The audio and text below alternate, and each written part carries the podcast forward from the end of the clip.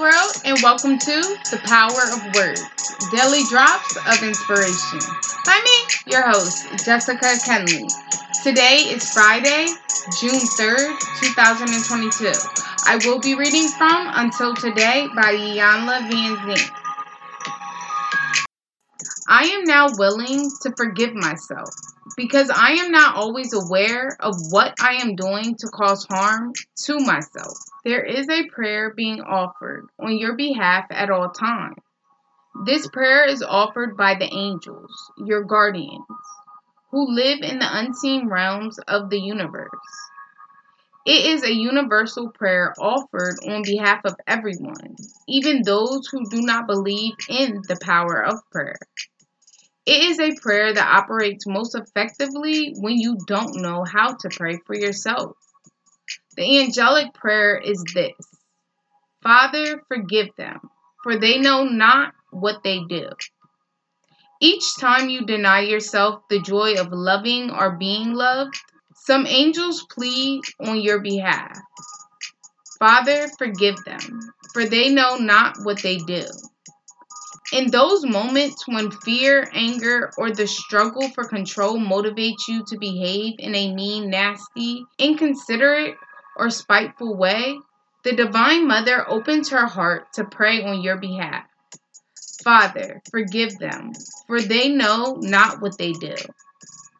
In response to this prayer, God is willing to give you another chance anytime you need one. When you allow self defeating beliefs to hold you in a place of pain and suffering, one of the archangels pray for you. Father, forgive them, for they know not what they do. When you lack the courage to move beyond habitual responses that do not support the divine unfolding of your true identity, the master teachers lift you up by praying. Father, forgive them, for they know not what they do.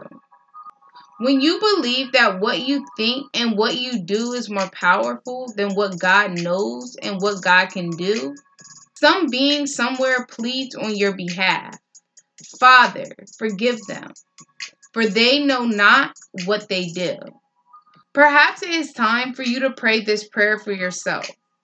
Until today, you may have believed that you had all the answers that what you did not know or could not do was impossible. But just for today, write 109 times Father, forgive me, for I know not what I do. Today, I am devoted to forgiving myself for believing that I know it all and can do it all alone. Today, I would like all of you who are listening, and if you're willing, if you want to, to be devoted to forgiving yourself for believing that you know it all and you can do it all alone.